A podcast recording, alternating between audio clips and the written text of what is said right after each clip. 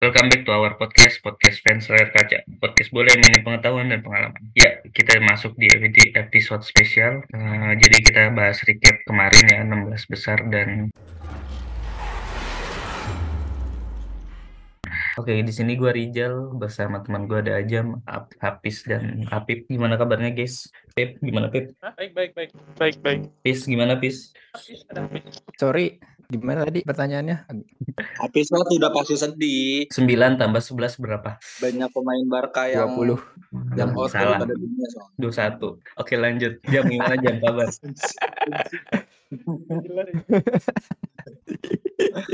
Ngerti gak sih jokes 21 itu? Tahu ngerti. gua. Itu kan kan? Jerman kalah 21, Argentina kalah 21. Cok. Oke. Terus 11 11 sama 9 tuh maksudnya apa? Bukan 11 tambah 9 sih apa ya? Itu berapa sih? Lupa. I- kalau Jerman tuh ini one love terus kalah one two Nah, gitu. Iya, iya, iya. Lanjut. oke kita bahas recap dari pertandingan kemarin nih. Kemarin tuh baru 16 besar dong ya? Yoi. Emang Babak perempat final baru mulai besok malam, Jumat malam. Oh gitu. Gue Iya, kira kemarin. langsung. Oke, padahal gue ngetek tiap hari tapi lupa. Ya, jadi kita bahas 16 besar. Menurut kalian gimana guys? Terutama nih Asia dulu dah, Asia dulu dah yang asik nih. Yang jagoan gue yang gue jagoin kalah nih Jepang. Oke, menurut gue sih Jepang sebenarnya masih layak ya untuk lolos. Cuma apa saja di penaltinya ya. Jadi gak bisa lolos lawan Kroasia. Tapi emang gue akuin sih kadang-kadang kiper eh bukan kadang-kadang ya. Maksudnya eh, perform kiper-kiper di Piala Dunia ini lagi bagus. Heran gua gitu. Kayak Bono kan, kayak Bono yang kemarin jadi MVP eh Player of POTM ya, POTM. Dia tuh main di Sevilla kan. Padahal Iya. Sevilla lagi terpuruk tapi dia bisa gacor di Maroko. Makanya kata gua kiper-kiper timnas, kiper-kiper nih pada mainnya bagus gitu di Piala Dunia ini. Dan Livakovic juga kemarin bagus. Siapa ya kipernya Kroasia kemarin? Iya, iya benar Livakovic. Livakovic. Livakovic kan betul. Iya dan itu membuat tapi gue juga nggak tahu ya mungkin emang apa eh, apa eksekutor-eksekutor penaltinya dari Jepang juga kurang gacor kali ya. Jadi makanya eh, kagak ada yang berhasil membuahkan gol. Oke, menurut kalian gimana nih perwakilan Asia yang akhirnya tersingkir di 16 besar? Siapa? Dari jam, dari jam. Wakilan Asia, wakilan Asia di 16 besar. Ada ada tiga tim ya, ada tiga perwakilan dari dari AFC sih, bukan dari Asia. Dari dari AFC. Ah, karena Ya. kalau Australia kita bilang dari Asia kan juga nggak benar gitu. Ya ya kan mereka satu negara tersendiri, satu benua tersendiri yang yang sebenarnya eh, terpisahkan dari Asia. Federasinya aja yang ngikutin Ya, Sebenarnya lebih tepatnya ini jam Asia Oceania jam. Asia Oceania betul. Nah, atau apa eh, wakilan dari federasi eh, konfederasi AFC lah gitu ya. Hmm. Ya. Ntar, ntar Rusia gabung juga nih bentar lagi nih. Asik. Jangan dong. enggak Makin enggak. susah dong Indonesia. Kalau lolos udah dari Eropa ya sono itu Rusia. Ya nggak apa-apa ya, biar biar ini pada bagus mainnya juga, jadi keikut permainan Eropa. Ya, Agak ik- perwakilan perwa- perwakilan AFC di perempat fin eh, di perempat final di 16 besar ada tiga tim ya. Ada Jepang, ada Australia, sama ada Korea Selatan gitu. Eh, kita mulai dari Australia dulu. Australia lawan Argentina sebenarnya eh, menurut gue sih Australia hanya kalah dari Messi gitu. Eh, hanya kalah dari Messi dan Emi Martinez gitu. Eh, karena eh, secara permainan sebenarnya nggak kalah-kalah banget. Apa ya? Eh, yaitu kalau oleh skill individunya Messi yang cemerlang di pertandingan tersebut sama sama penyelamatan krusialnya Emiliano Martinez gitu. Eh, ya karena mereka bisa mencuri satu gol bahkan di menit-menit terakhir hampir nyamain kedudukan gitu ya. Eh, jadi Argentina menurut gua belum mengeluarkan permainan terbaiknya di di pertandingan kemarin. Dan Australia bisa apa namanya bisa bisa menunjukkan kelemahan itu gitu. Bisa menunjukkan kelemahan eh, eh, kelemahan Argentina ketika emang eh, mereka nggak megang bola gitu. Jadi eh, timnas Argentina ini kalau mau menang itu harusnya mereka nguasain bola selama 90 menit gitu. Karena kalau kalau bola nggak di mereka ya contohnya lawan Saudi terus lawan lawan Australia kemarin di 10-20 menit terakhir itu itu mereka yang digempur gitu. Mereka yang mereka yang dak dikduk akhirnya. Mereka yang kerepotan eh, lini belakangnya. Untungnya Emi Martinez tampil bagus. Jadi mereka nggak kebobolan di di menit-menit akhir dan skor akhir 2-1 gitu. Tapi Australia menurut gua cukup merepotkan Argentina dan layak uh, kita kasih apresiasi lebih lagi. Terus ada Jepang, ada Jepang yang apa uh, golin duluan lawan Kroasia sebelum akhirnya disamakan di babak kedua. Dan akhirnya skor berakhir sampai babak extra time itu satu sama lalu berlanjut berlanjut ke adu penalti. Nah sayangnya yang jadi eksekutor kayaknya kurang matang dan entah apa ya entah entah memang secara tim mereka nggak nyiapin nggak nyiapin apa namanya nggak nggak mempersiapkan uh, babak adu penalti gitu ya. Karena uh, para penendang penaltinya apa ya kerasa nggak dilatih aja gitu. Biasa banget tendangnya gitu. Uh, nendang-nendang penalti yang ketebak lah. Jadi gue nggak yakin mereka mereka sebelum sebelum pertandingan tersebut uh, udah uji coba penalti saat latihan gitu. Uh, tapi di samping itu juga kita harus apresiasi lebih kepada kipernya Kroasia Livakovic yang tampil cemerlang uh, tiga gol ya. Eh, uh, tiga. Tiga apa namanya? Tiga tepisan penalti. Uh, dan Jepang hanya nyetak satu gol. Jepang hanya nyetak satu gol. Sisanya uh, sisanya gol semua. Uh, uh, timnas Kroasia. Hanya nggak gol satu ya uh, kalau nggak salah. Jadi yang lolos timnas Kroasia. Padahal Jepang main solid di laga itu. Meskipun digempur habis-habisan juga sama timnas Kroasia. Tapi apa ya bisa menang sebenarnya. Tapi ya itu uh, kurang beruntung aja sih. Karena kan kalau adu penalti ya main adu mental gitu ya main adu kecermatan dan lain sebagainya. Jadi ya menurut gua Jepang kurang beruntung tapi uh, apresiasi lebih buat tim Samurai Biru yang bisa uh, menahan Kroasia sampai 120 menit luar biasa. Terus terakhir ada ada Korsel ini sih yang yang apa ya gua gua entah gua yang berekspektasi lebih gitu ya atau memang Korsel yang nggak sebagus itu gitu. Karena uh, ya lawannya Brazil sih ya. Lawannya timnas Brazil. Uh, mereka menang 4-1 ya ya at least bisa bisa nyetak satu gol lah lumayan. Tapi menang kalah 4-1 tuh lumayan telak ya. Lumayan telak jadi ya uh, di luar dugaan lah. Gua kira bisa main ketat. Kayak Australia yang cuma kalah 2-1 atau atau atau kayak Jepang yang bisa nahan imbang uh, 0-0 atau satu sama sampai menit 120 gitu. Tapi ternyata enggak gitu. Jauh jauh dari harapan. Bahkan bahkan apa 30 menit kalau salah 35 ya, menit tuh udah tiga gol duluan gitu. Jadi orang-orang juga udah malas nontonnya. Ah udah ketebak yang menang siapa gitu. Jadi di luar apa namanya di luar harapan para fans timnas Asia kita memang harus sadar diri bahwa emang apa kelasnya Asia belum belum semumpuni dan sematang uh, timnas-timnas dari Amerika Latin gitu. Dari Brazil salah satunya. Kan mereka mereka timnas yang udah udah udah dapetin lima trofi Piala Dunia bahkan. Jadi uh, levelnya masih jauh dan secara permainan juga nggak nggak begitu nggak begitu impresif tapi ya it's okay lah. Jadi kalau mau di kalau mau diurutin mungkin uh, Jepang peringkat pertama Australia peringkat kedua Korsel peringkat ketiga lah karena Jepang kalah tapi karena kalah adu penalti bisa nahan imbang sampai 120 menit. Terus Australia kalah 2-1 tapi hampir bisa menyamakan kedudukan. Terus terakhir ada ada timnas Korsel yang ya kalah telak satu ya mengecewakan sih ya lawannya Brazil. Benar. Jadi ya gitu untuk rekap tim Asia dari sudut pandang gua. Oke. okay. Pip. Apip buat Apip nih. Pip. Oke. Okay. Um, ini kan perwakilan Afrika tinggal satu nih ya, Maroko. Lu kan yang memprediksi bahwa Maroko bisa lolos lawan Spanyol. Yeah. Meskipun eh, gue juga setuju karena Spanyol gue lihat uh, hanya on apa ya on fire di awal aja itu dan kebetulan timnya juga nggak apa tim yang modelannya uh, ya kalau gue bilang sih Costa Rica belum siap waktu itu buat hadepin ternyata Spanyol permainannya seperti apa ya seperti yang pada pertandingan pertama menurut lu gimana Pip Maroko akan sejauh mana bisa uh, apa berlaga di Piala Dunia ini? Hmm, untuk ke depannya ya Maroko ya. Udah perempat final sayang ketemu Portugal. Kalau misalkan ketemu Inggris atau Prancis, gue dukung Maroko sih. Cuman Portugal, ah mirip-mirip kayak Brazil. Bener-bener kuatnya tuh bener-bener kuat banget rata dan tiap lini rata dan superstar semua. Jadi ya gue dukung Maroko tapi Portugal lebih layak lolos ya. Oke. Okay. Kalau Lupis gimana Pis? Uh, kalau Apis gini nih, menurut lu gol terindah yang diciptakan di uh, apa fase 16 besar ini siapa? Golnya siapa Pis? Gol terindah ya. Gol. Iya, Wah, lah, gol terindah lah menurut lu yang agak, agak Oke, okay. gua agak lupa-lupa sih gol-golnya ya. kalau masalah gol-gol karena gue kebetulan ya emang gue nonton tapi sambil ngantuk-ngantuk gitu ya Tapi kalau menurut gua gol yang paling berkesan itu golnya ini ya. Eh, golnya siapa sih ini? dari Si Portugal. golnya Jepang. Oh, golnya Jepang. Ya, lu tahu kan? Eh, kor- sorry, bukan Jepang. Korsel yang tendangan jarak jauh, Korsel ya. Oh, iya iya iya. Ah, Iya yang benar lawan, ya, yang lawan Brazil kan si Park Sung Hyo ini kan dia, wah itu eh, menurut gua gokil banget sih bisa seberani itu lawan Brazil. Dia eh, berani membuat keputusan buat syuting dari jarak jauh karena emang sadar kalau misalnya eh, Brazil digempur pun backnya tetap rapet dan emang jago-jago semua bisa baca bola semua kan. Ya. Tapi ya nggak selamanya tendangan spekulasi jarak jauh itu bisa gol kan. Tapi ya dari sini Korea Selatan bisa ngebuktiin kalau misalnya dia bisa ngejebol gawang Brazil gitu. Walaupun kebantai ya 4-1 Oke.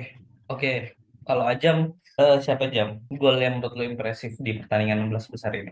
Gol 16 besar, gol pertamanya Gonzalo Ramos sih ke Gonzalo Ramos. Oh itu gokil sih kencang juga tendangannya Uh, dari sudut sempit itu apa Mm-mm. gua kaget sih itu bisa jadi gol anjir gol gitu. Dan apa yang Sommer kayak kayak terbelalak kaget gitu. Uh, iya bener. gol gol gitu. Uh, uh, uh, uh, dia juga gue yakin nggak expect itu bisa masuk ke dalam gawangnya dia gitu. Tapi ya, tiba-tiba gol dan apa ya uh, Gonzalo Ramos jadi player of the round juga maksudnya. Uh, selama 16 besar tuh uh, kayaknya dia yang paling menonjol gitu karena selain dia hat trick dan emang apa ya uh, uh, impactfulnya di pertandingan itu juga gede ke timnas ke timnas Argentina gitu. Selain selain tiga golnya ya tapi pergerakan dia pergerakan off the ball-nya terus juga apa ya ya bener-beneran bener-bener impactful lah buat timnas Portugal gitu. Sampai akhirnya uh, timnas Portugal bisa bantai 6-1 Uh, sebelum akhirnya digantiin Ronaldo ya menit menit 70 kalau nggak salah. Ya Iya, 70-an.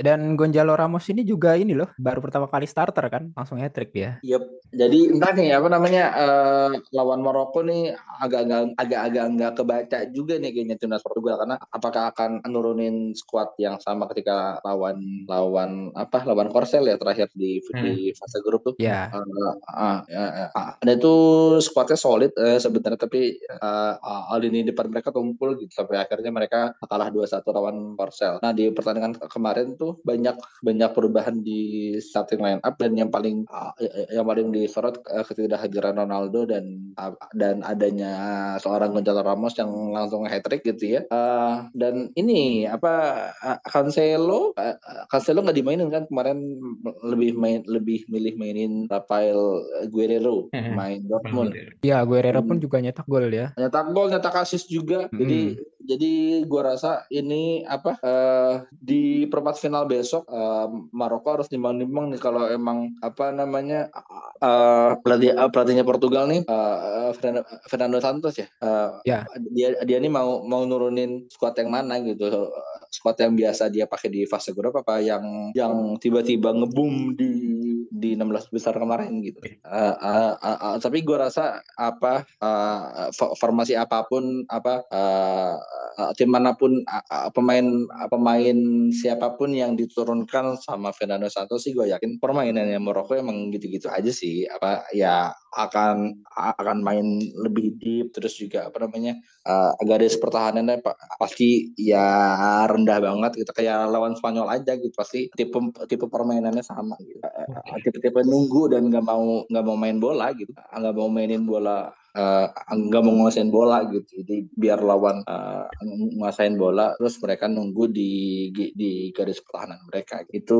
ngeselin sih tapi ya efektif gitu untuk lawan tim yang secara kapasitas apa eh, secara kapasitas eh, pemain lebih lebih di atas mereka gitu ya itu efektif efektif efektif aja gitu dan wajar gitu karena kan mereka tim kecil yang ya dia di apa yang di atas kertas nggak lebih baik dari dari tim-tim Eropa yang masih bertahan di perempat final gitu. Oke. Apa Pep? Baik. Ngomong-ngomong soal Gonzalo Ramos, kalau misalkan dia dimainin jadi starting lagi buat lawan Maroko, menurut lu dia bakalan uh, mengeluarkan performa yang sama saat ketika dia lawan Korsel kemarin? Eh Korsel lagi. Hmm. Siapa ya? Portugal tuh lawan siapa sih? Dulu lupa gue. lawan Swiss Iya lawan Swiss, salah salah. Oh, ini pendapat gue ya. Hmm. Mungkin emang gara-gara baru pertama kali dimainin juga ya. Mungkin Swiss juga kaget kan. Kayak, Wah, ternyata Ronaldo nyadangin gitu. Kayak, wah maininnya Gonzalo Ramos nih gak tahu nih tipe permainannya gimana jadi mungkin agak keteteran jadinya ya itu skor besar muncul 6-1 mungkin ya mungkin menurut gue itu secara secara pandangan umum uh, orang ya mungkin nah kalau untuk lawan Maroko nanti gue nggak tahu ya kalau misalkan pakai strategi yang sama lawan Swiss kemungkinan bakal kebaca strateginya dan nggak bakal kebantai Maroko. Defense-nya juga kuat banget. Sebenarnya untuk mengatasi Maroko ini ada di Sofian Amrabat. Kalau misalkan ya. bisa nangan Sofian Amrabat nih, kemungkinan besar uh, tim yang lawan Maroko bakal lolos. Eh, Pip, kenapa Sofian Amrabat? Padahal uh, Amrabat juga nggak golin sebenarnya, nggak sering golin buat Maroko. Hmm, tanyaan bagus. Ya wajar ya. Ya kan posisinya hot midfielder, midfielder ya, defensive midfielder. Pokoknya dia yang ngatur semua lini serang, semua uh, lini permainan permainan ya dari belakang sampai tengah kan. Dia yang ngatur dia yang kondisiin pas lagi diserang dia yang kondisiin juga pas lagi menyerang. Pokoknya eh, porosnya ada di kalau menurut gua Maroko porosnya ada di Sofian Amrabat walaupun emang lebih sering penyerangannya di daerahnya Hakim Ziyech sama Akraf Hakimi. Cuman yang paling menonjol kemarin Spanyol pas lawan Spanyol si Sofian Amrabat bayangin dia bisa ngehold tiga midfielder ganas dari Spanyol. Wah itu kayak PR banget sih itu. Sofian Amrabat nih dari dari grup stage emang dari si Rijal juga udah mention Sofian Amrabat bagus banget mainnya. Betul. Nah, makanya untuk Portugal nih PR-nya ada di situ sih di Sofian Amrabat. Malah kalau gue lihat kemarin tuh Spanyol gampang nembusin sayapnya tuh sebenarnya nggak susah-susah banget. Cuman kalau nembusin uh, Spanyol kan dia tipe mainnya oper-oper-oper-oper gitu ya. Nggak terlalu suka kalau gue lihat kemarin dia nggak mainin crossing banyak ya kan. Kalau kalian nonton itu dia maininnya passing, passing, passing, passing deh. Nah sayangnya itu blok semua tuh sama pemain tengahnya sama pemain tengah Maroko jadi terpaksa mainnya melebar melebar umpan tapi uh, Morata aja baru masuk babak kedua kan jadi kayaknya kurang efektif mainan. Iya, ya, pressingnya dari Maroko kuat banget sih di tengah emang. Iya, dan emang di dari ini kan di di sini kan yang menyerang kan Spanyol, Ma Maroko kan lebih ke defensif terus apa serangan balasan gitu. Ya. Counter ya itu. Mungkin Spanyol emang nggak expect bakal ke tengahnya kalah gitu. Padahal pemain pemainnya superstar semua kan gelandangnya. Kalau dari gue sih eh, kekurangan ini ya, kekurangan main depan kreator ya dia passingnya bagus cuman nggak ada ada Busquets nggak ada finisher passing passing Spanyol tuh nggak ada nggak ada finisher di depan umpan terobosannya cuman yang tajam gitu. gue bingungnya kayak kok nggak ada gitu umpan-umpan cantik yang bisa langsung menusuk ke, ke pertahanan gitu. menurut gue karena emang ini sih pemain ya. mudanya terlalu kurang pede nyaman main passing-passing nggak terlalu nyaman main passing-passing passing-passing di tengah iya sama pemain muda ini kurang pede kan dibandingkan misalnya dulu ada Xavi Iniesta mereka berani ngacak-ngacak gitu bawa-bawa sendiri dan nggak ada penyelesaian akhir gitu nggak ada nggak ada pemain yang bisa jadi eh, finisher yang tajam di depan gitu yang yang yang bola apa pun eh, bisa disambut dengan gol gitu. Iya, beda sama zaman dulu ketika masih ada Torres sama David Villa. Morata dicadangin, tapi Asensio dan siapa depannya Dani Olmo juga Dani Olmo. Uh, uh, uh, ya, uh, uh, ya itu sih selain selain emang kalah di tengah karena ada si Amrabat itu. Iya, bahkan Ferran ya. Torres pun juga nggak ini sih, nggak bantu banget. Betul. Oke. Okay. Dan apakah ini juga karma ini uh, karmanya Spanyol uh, kayak Jerman, Jerman uh, Hansi Flick bawa sebagian besar pemain Munchen sampai akhirnya menimbulkan kecemburuan beberapa pemain terus akhirnya nggak lolos sama mungkin ini ya Luis Enrique banyakkan bawa pemain Barca tapi akhirnya nggak lolos juga. Iya setuju sih gue. Jadi Barca dan Munchen sama-sama nggak lolos perempat final nih. Karena emang apa ini ya benar Piala Dunia kan mepet nih sama La Liga kan jelas mereka nggak sefit dan sebagus di klub ketika main sama yang lain kan bahkan Barca juga juga ini ya lagi nggak lagi nggak bagus sebenarnya. Pep, tapi menurut lo apa pilihan Hansi Flick sama eh. Enrique yang yang ngebawa yang ngebawa pemain mayoritas hanya dari salah satu tim yang pernah mereka latih itu menurut lu fair nggak? Ada apa keputusan yang tepat nggak gitu? Dan ada implikasinya kah terhadap ketidaklolosan mereka ke perempat final? Halo Tim apa apa? Iya menurut lu uh, uh, keputusan Luis Enrique dan Hansi Flick ngebawa sebagian besar pemain dari tim yang pernah mereka latih itu menurut lu keputusan yang tepat atau bukan gitu? Dan dan apakah ada implikasinya terhadap tidak lolosan mereka ke perempat final. Enggak, enggak, enggak. Cuman ya itu, emang sebenarnya nggak masalah sih kalau ngambil pemain yang sesuai yang satu klub gitu. So, asalkan emang sesuai dengan filosofi latihnya menurut gua nggak masalah. Cuman ya namanya juga eh itu ya rival Madrid sama sebenarnya nggak yang sakit hati nggak cuma Madrid doang sih. Semuanya sih kayak pemain, apa klub MU, Liverpool juga walaupun Thiago doang. Cuman ya gitu. Ya Enrique kan mau ma mau manggil yang sesuai sama yang bisa diperintah sama dia dan bisa masuk strateginya sama dia gitu loh. Ya suka-suka pelatih lah. Gak masalah menurut gua nggak ada karma-karma nih. Cuman ya itu jadinya opsinya kalau misalkan mentok ya udah nggak ada opsi opsi yang bagus lagi gitu. Gak ada opsi dadakan gitu lah. Nggak ada pemain dadakan gitu lah. Nggak ada pemain yang uh, surprise gitu dari pelatihnya. Ya udah tipenya udah ketahuan. Tipe oh tipe Luis Enrique ngambilnya kayak gini. Ya udah tebak jalannya. Itu mungkin kekurangannya kalau main ambil dari pemain yang filosofia dari dia gitu. Bukan pemain ambil pemain yang emang lagi top perform gitu. Itulah kekurangannya gitu. Menurut gua gitu ya kalau dari sisi kalau Jerman nggak usah lah nggak usah diomongin lah. Emang nggak nggak terlalu pantas lolos sebenarnya. Oke. Ini ada tim yang sama-sama mirip kayak Maroko ya. Maksudnya tim yang lawannya juga beda apa ya beda apa di atas kertas beda kualitas gitu kan. Yaitu Kroasia nanti akan menghadapi Brazil. Menurut gua sih apa ya dengan kembalinya Neymar dari cedera, menurut gue Brazil jadi lebih punya apa ya peluang besar sih buat lolos ke semifinal gitu. Dan Kroasia gue lihat pas lawan Jepang juga apa ya nggak bisa berbuat banyak. Maksudnya udah berbuat banyak tapi akhirnya ketahan gitu kan. Maksudnya dari sini kelihatan permainannya Kroasia belum banyak yang akhirnya berkembang gitu kan. Jadi mungkin dengan mudah nanti Brazil bisa jadi ngebantai Kroasia lagi. Gitu. Oke, gua pengen tanya nih ke siapa namanya? Apis, Apis. Ini kan Belanda nanti ketemu Argen nih, Apis. Tim yang Ya. kan. Menurut lo Belanda punya kesempatan peluang lolos berapa persen? Eh, Lebih, eh, lebih besar mana, Pis? Eh, peluang untuk lolos ke semifinal menurut lo antara Belanda sama Argentina? Nah, Kalau- karena Belanda juga di fase grup cukup solid gitu ya. Mereka nggak pernah kalah. Mereka dua kali dua kali menang dan satu imbang. Mereka hanya kebobolan dua gol lawan Ekuador satu gol. Terus sama kemarin di 16 besar lawan USA ke- kebobolan satu gol. Baru kebobolan dua gol se- se- sejauh ini. Terus Argentina ya ya mereka di awal kalah sama Saudi, tapi eh, setelah kalah lawan Saudi kayak ya udah ah, ah, menunjukkan ya gua Argentina gitu. Balik ke balik ke performa awal yang di yang dilulukan banyak banyak orang gitu bahwa mereka jadi salah satu kandidat favorit juara gitu. Menurut lo lebih besar mana peluang untuk lolos? peluang Argentina. Kal Kenapa? Kenapa? Karena punya Messi. bukan. Oh, bukan. Ya emang kuncinya di Messi, cuman tetap aja kalau Messi underperform ya Argentina jelek gitu kan. Nah, tapi kalau peluang menang Argentina karena em, menurut gua Belanda pun juga masih bergantung sama Gakpo banget itu. Hmm. Enggak juga. Semenjak ada Depay, eh, akhirnya enggak yang bertumpu pada Gakpo, Gakpo lagi sebenarnya. Lu, Iya.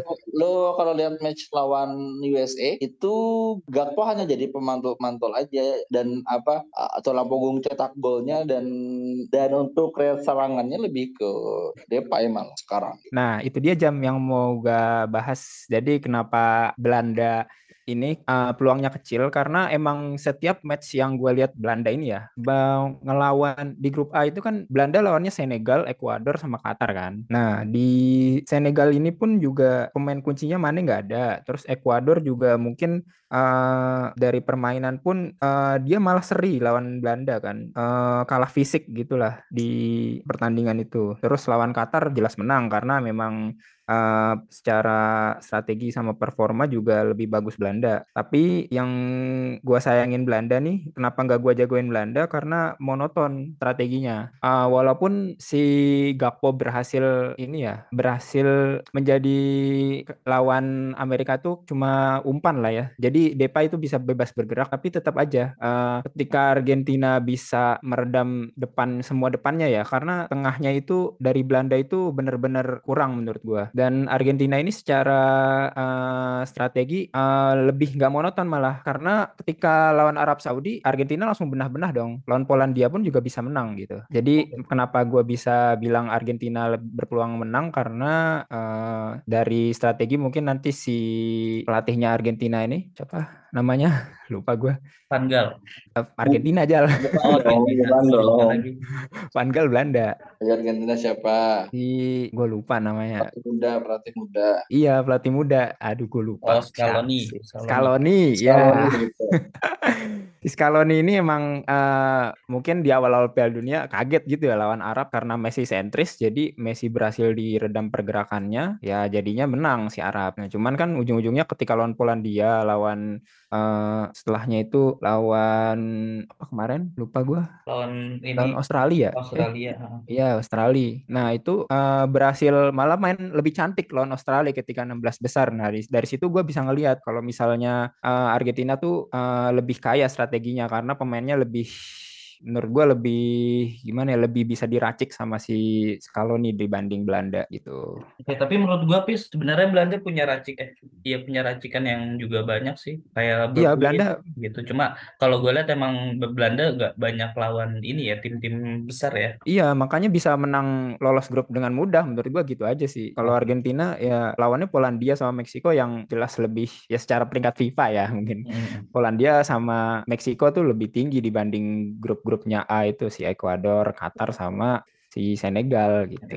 Oke. Oke, kalau menurut lu Jam untuk Perancis lawan Inggris gimana nih? Apakah Inggris yang dijagokan bisa lolos melawan apa tim juara Piala Dunia sebelumnya? Wah, ini susah sih. Jujur aja memprediksi Prancis Inggris lebih susah daripada memprediksi Belanda Argentina gitu. Kalau Belanda Argentina uh, ya menurut gue siapa pun yang siapa pun nanti yang menang kan secara bagan akan akan ketemu akan ketemu Brazil, Brazil atau Kroasia. Brazil sih kemungkinan. Nah, ya siapa pun apa, pemenang Belanda Argentina, uh, gue rasa di semifinal bakal kalah oleh antara Kroasia sama Brazil gitu. Uh, karena Belanda Argentina gak ada yang impresif dari dari fase grup tuh dari fase grup sampai 16 besar menurut gue nggak ada yang nggak ada yang benar-benar impresif gitu. Yang yang menurut gue ini layak juara gitu. Nah, kalau ke Prancis Inggris ini ini jauh lebih susah diprediksi sih karena dua tim yang dari fase grup menunjukkan kualitas terbaiknya lah gitu ya. Inggris kemarin di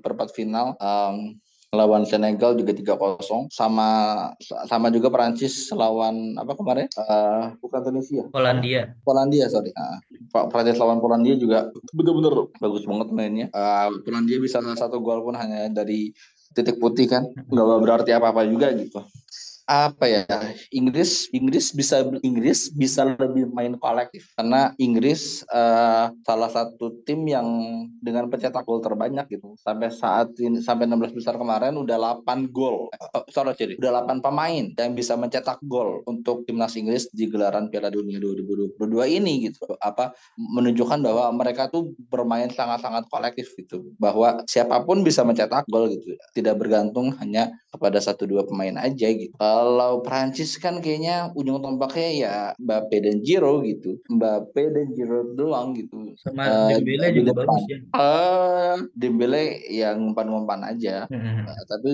ujung tombak nyetak gol ya mm, Mbappe sama Mbappe sama Giro gitu. Dan di pertandingan lawan Polandia sih kelihatan banget bahwa uh, indiv apa uh, skill individunya Mbappe tuh uh, terlalu menonjol menurut gue. Jadi ketika nanti Mbappe bisa dimatikan oleh oleh lini tengah atau lini pertahanannya Inggris, gua rasa kans Inggris untuk menang bisa lebih besar gitu. Asal bisa tahu cara menghentikan seorang akhirnya Mbappe ini gitu karena ini orang ya kayak setan aja mainnya masih 23 tahun tapi uh, apa ya kayak udah pemain uh, berpengalaman gitu. Hmm. Tapi Bahkan, jam perlu dilihat juga jam pertahanannya. Kemarin tuh Kunde mantep banget, gue akuin. Uh, maksudnya Polandia tuh juga nggak mati-mati banget kan serangannya. Cuma selalu, eh maksudnya ya, di babak pertama terutama. Uh, dan uh, Kunde uh, tuh berhasil uh, matiin pergerakan serangannya. Boleh ngeblok lah gitu. Eh jam, sama ini jam. Uh, kan Bellingham juga menurut gue kalau secara posisi mungkin Bellingham gelandang tengah, sedangkan Mbappe striker ya. Nah tapi uh, Bellingham kan juga mungkin menurut gue setara sih sama Mbappe itu gimana tuh? Enggak dong,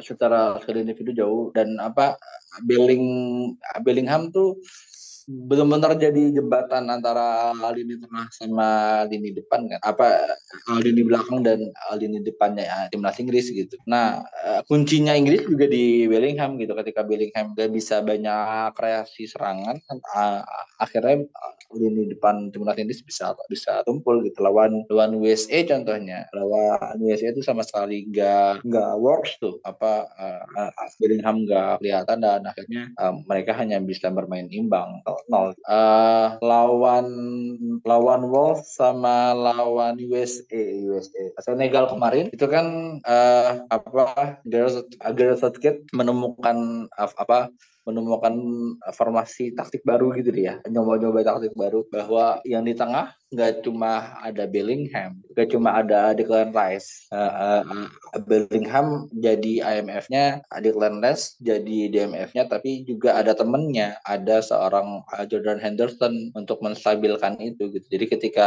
ketika eh, eh, ketika Rice bisa bisa bantu pertahanan ya Jordan Henderson bisa bantu bisa bantu Bellingham untuk bangun serangan gitu. Jadi lini tengahnya timnas Inggris lawan Wales sama lawan Senegal tuh lebih stabil gitu karena ada seorang Jordan Henderson yang yang apa ya uh, pemain berpengalaman tenang dan benar-benar bisa diandalkan gitu. Bahkan di pertandingan kemarin bisanya bisa nyetak gol juga. Dan terbukti di dua pertandingan itu lawan Wales sama lawan Senegal timnas Inggris sama sekali nggak kebobolan gitu alias bisa clean sheet gitu. Itu itu itu kalau bisa diturunin lagi lawan lawan Prancis bukan tidak mungkin uh, pergerakan uh, Mbappe dan kawan-kawan bisa dijinakan sama Jordan Henderson, Bellingham dan Declan Rice gitu. Hmm, bisa dipotong sama mereka. Jadi gu- gua sih dari lubuk hati terdalam ya mengunggulkan Inggris ya jelas. Tapi Perancis juga bukan bukan tidak berarti akan kalah juga karena Mbappe cukup banget gila sumpah stres. Gua rasa yang menentukan Mbappe sih kalau Mbappe bisa bisa works, bisa bisa bisa lepas dari dari kawalan uh, pemain tengah atau dari gelandang ataupun dari back-backnya timnas Inggris ya apa Prancis bisa menang gitu. Tapi kalau Mbappe-nya dikunci dan gak bisa bangun terangan ya bukan ya kayaknya Prancis bisa kalah gitu. Ah, tapi gue rasa ini pertandingan yang menarik dan bukan tidak mungkin akan berakhir kayak Jepang Kroasia gitu. Golnya dikit ter- terus berlanjut ke babak uh, adu penalti gitu. Dan kalau adu penalti Inggris Inggris Inggris ini sih punya pengalaman buruk ya di adu penalti tapi gua rasa jangan Saka lagi lah kalau adu penalti ya jangan, jangan buka Yosaka lagi lah Tapi jam Prancis juga punya 2018 pengalaman buruk jam. Kemarin Apa? kan di Euro lawan Swiss Mbappe yang ngegagalin gol. oh iya penalti pas penalti. Jadi sebenarnya sama Prancis sama Inggris punya pengalaman buruk. Jadi ya kalau kata gue harus win the game sih di extra time. betul Oke. betul betul Ada lagi kalau enggak kita tutup aja. Kro- Kroasia Brazil lu nggak bahas bahas Udah dikit dong. Udah kan tadi gue bahas. Lo mau nambahin Kroasia lawan Ya. Brazil? gue namain dikit dong Ya udah silakan. Eh, Kroasia Brazil gue berharap 0-0 sih dan bisa adu penalti dan Kroasia yang lolos wah itu harapan gue banget Ri. Wah. Eh, apa ya eh, Brazil ketika lawan Swiss yang emang apa garis, garis pertahanannya rendah itu sus- susah nyetak gol gitu Eh, nyetak gol pun baru di menit-menit terakhir lewat apa lewat Casemiro gitu dan itu bukan gol open play yang yang yang yang benar-benar skematis gitu. Jadi eh, ketika lawan tim yang bermainnya deep gitu kayak Kroasia kan lini pertahanannya kuat banget itu lini tengahnya juga kuat. Jadi uh, gua rasa ini juga jadi pertandingan yang menarik. Tapi kalau Brazil mainnya kayak lawan Korsel kemarin sih susah sih. Ya uh, ketika ada Neymar tuh beda banget beda banget. Eh, Brazil ada Neymar tuh beda banget. Kayak apa ya kayak kayak menemukan roh baru gitu. Kayak kayak punya energi tambahan gitu. Hmm. Neymar tuh ini skill pasifnya narik orang-orang buat sliding dia. orang-orang. Betul betul betul betul. Jadi Iya, orang-orang iya kan? Semoga pemain Kroasia nggak banyak ketarik sama Neymar gitu. Jadi masih apa bisa bisa fokus mengawal mengawal ini pertahanannya masing-masing. Ah, jadi bermainnya benar-benar eh, skematis jagain per orang atau atau jagain jagain per area yang emang harus dikawal gitu sesuai sesuai instruksi pelatihnya gitu. Jadi gua berharap jadi pertandingan yang seru sih. Semoga Brazil nggak bantai lah. Nah, eh, kalaupun kalah, semoga kalahnya nggak bantai gitu. Jadi masih bisa jadi pertandingan yang menarik. Be- Begitu juga Maroko Portugal gitu. Gua berharap bisa menjadi pertandingan yang seru juga gitu. 0-0 lah setidaknya satu sama gitu. Biar seru gitu. Ah keren sih. Oke. Mantap.